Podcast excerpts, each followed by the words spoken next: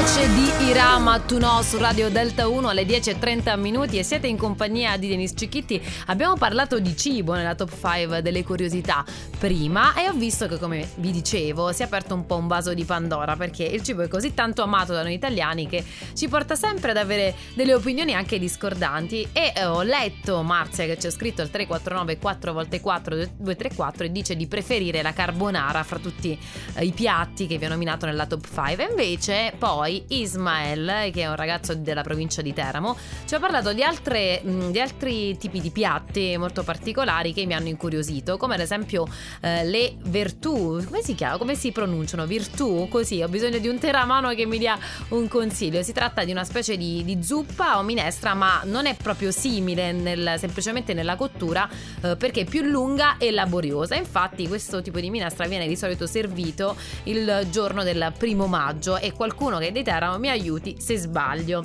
Ma a parte ciò vi vorrei parlare anche di un altro piatto tipo che, tipico che proprio questo ragazzo mi ha nominato che sono le mazzarelle eh, mm, molto particolari devo dire, sono degli involtini di scarola, eh, sempre un prodotto tipico teramano, un piatto tipico ehm, teramano che contengono la coratella di agnello che è una parte eh, particolare dell'agnello eh, che viene tagliato a listarelle e ben condito, va a creare quindi questo ripieno dell'involtino ed è una, spe- una specialità eh, che veniva preparata e viene probabilmente ancora preparata soprattutto nel periodo di Pasqua, ma niente vieta di poter cucinare questo piatto anche in altri momenti. E ehm, perché contiene poi questa parte dell'agnello che è meno costosa e condita, poi ha un gusto completamente eh, differente e quindi per non rinunciare a queste prelibatezze le signore eh, di un tempo preferivano quindi scegliere questa parte